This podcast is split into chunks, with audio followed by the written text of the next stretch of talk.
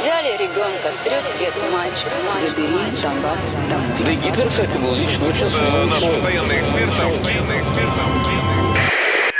Русский фейк. Иди на...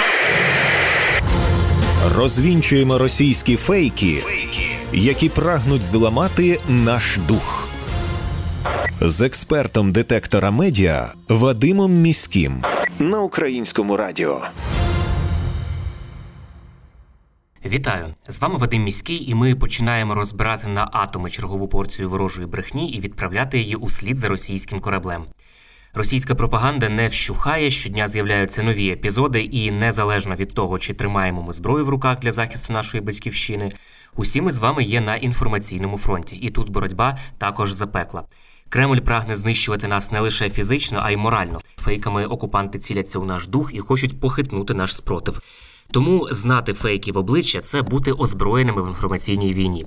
Нагадаю, що для вас працює команда аналітиків детектора медіа, яка щодня фіксує та спростовує ворожу пропаганду. Ми не лише готуємо підбірки спростувань, а й розповідаємо про те, як навчитися розрізняти маніпулювання, шахрайство та дезінформацію самостійно. Запрошую вас розбиратися, де брехня, а де правда, вчитися розрізняти методи роботи пропагандистів і нести ці знання далі, тобто зупиняти поширення кремлівських вигадок і чуток там, де ви їх бачите і чуєте. Колаборант Сергій Швайка, який називає себе керівником військово-цивільної адміністрації Скадовського району, заявив, що на Херсонщину нарешті поступила вода, і фермери почали посівну. Як пише StopFake, це чергова маніпуляція у рамках загального наративу кремлівської пропаганди, яка багато років вигадувала, що після перекриття Кримського каналу фермерські господарства Херсонщини, начебто, страждали від відсутності води. Це не так, оскільки всі ці роки каналом не подавали воду лише до Криму. У Херсонській області він працював у звичайному режимі.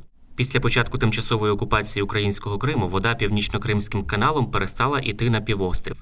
Проте канал не припиняв забезпечувати водою сільгоспвиробників Херсонщини. Канал обслуговує шість управлінь водного господарства: це Каховське, Каланчацьке, Олешківське, Скадовське, Приморське та Чаплинське, а також близько 90 фермерських господарств, які використовують воду безпосередньо з північно-кримського каналу. Щороку напередодні старту посівної кампанії у цих шести районах північно-кримський канал упорядковують після зими. На початку лютого цього року, за кілька тижнів до широкомасштабного вторгнення Росії в Україну, також розпочалася щорічна планова підготовка каналу до посівного сезону. Гідротехнічні споруди очистили від зимового бруду і провели поточний ремонт споруд. Отже, російські окупанти захопили канал у повністю робочому стані, підготовленому для початку посівної працівниками управління Північно-Кримського каналу. Жодної мови про те, що нібито Росія забезпечила регіон водою і бути не може.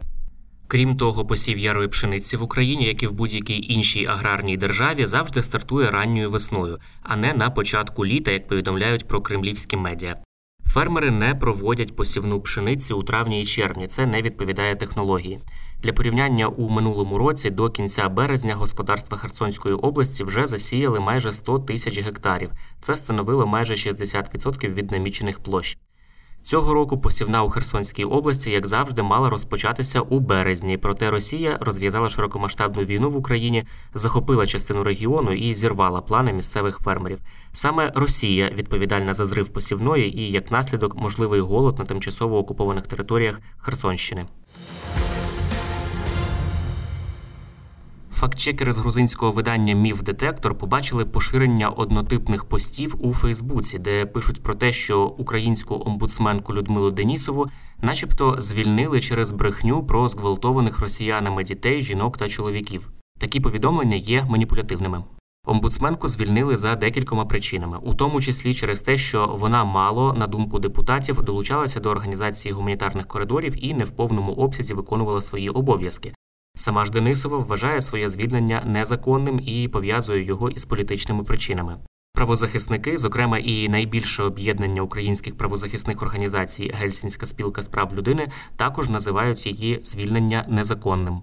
Раніше правозахисниці та медійниці критикували роботу Денісової, у тому числі її повідомлення про зґвалтованих дітей. На думку тих, хто підписав відкритого критичного листа до Денісової, вона зловживала подробицями і деталями, які, по-перше, могли повторно травмувати жертв зґвалтувань, по-друге, могли допомогти їх ідентифікувати серед їхнього оточення. Також вони вимагали від Денісової надавати дані, якими вона володіє, до поліції, аби правоохоронці відкривали справи, або менше розповсюджувати інформацію про ті злочини злочини, які поки що не доведені.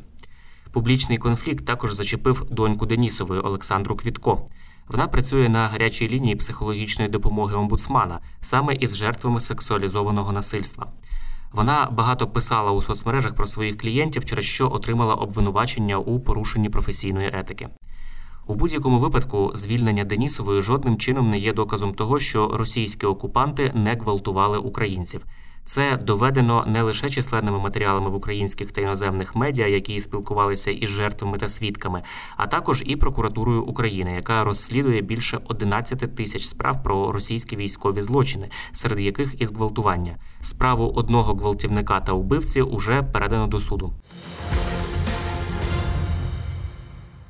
На державні органи України знову здійснили кібератаку. За даними Держспецзв'язку, працівники державних організацій України отримують нові небезпечні електронні листи із вордівським файлом, що має назву Зміни оплати праці із нарахуваннями. Фахівці повідомляють, що відкриття документа загрожує ураженням комп'ютера шкідливою програмою. Відомо, що документ містить посилання на зовнішній об'єкт, це HTML файл із JavaScript кодом відкриття якого і призведе до завантаження файлу зі шкідливою програмою та ураження комп'ютера. У Держспецзв'язку просять працівників державних організацій бути обачними, а також працюють над блокуванням доменного імені і відповідного сервера. Нагадаю, що особливо у час війни потрібно з уважністю ставитися до всього, що ви відкриваєте на телефоні та комп'ютері, а також до сайтів, на яких ви вводите свої персональні чи платіжні дані. Ось кілька правил особистої кібербезпеки. Не переходьте за будь-якими посиланнями, отриманими від незнайомців. Не відкривайте вкладених файлів, надісланих у листах із невідомих адрес, навіть якщо на перший погляд здається, що це звичайні вітальні листівки, святкові відео або помилково надісланий, але дуже цікавий файл. З обережністю ставтеся і до подібних повідомлень, надісланих від знайомих. Навіть ваші близькі можуть не знати, що ненавмисно розповсюджують шкідливе посилання чи вкладення або ж їхній акаунт може бути уже зламаний кіберзловмисниками.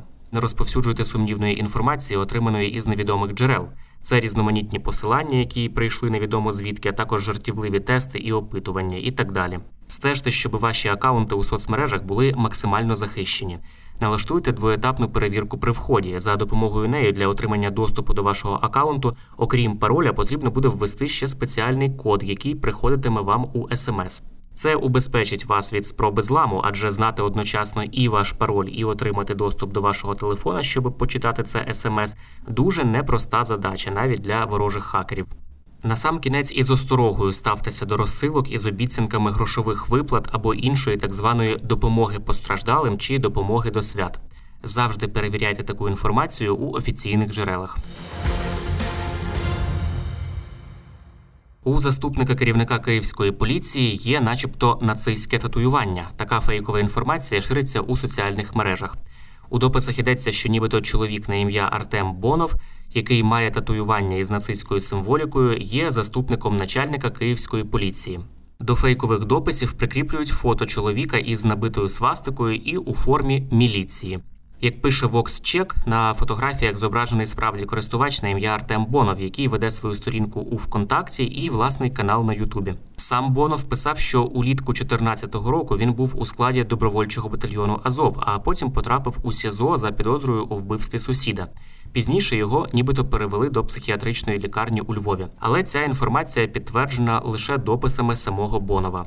Проте Бонов не обіймає посади заступника начальника поліції. Його імені немає серед керівництва поліції міста Києва чи Київської області. У фейкових дописах додають фото Артема Бонова у міліцейській формі.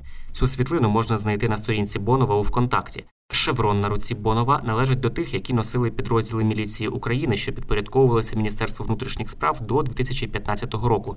Проте у 2015 році створили Національну поліцію України, і з тих пір змінилися і шеврони на поліцейській формі. Пишуть фактчекери VoxCheck.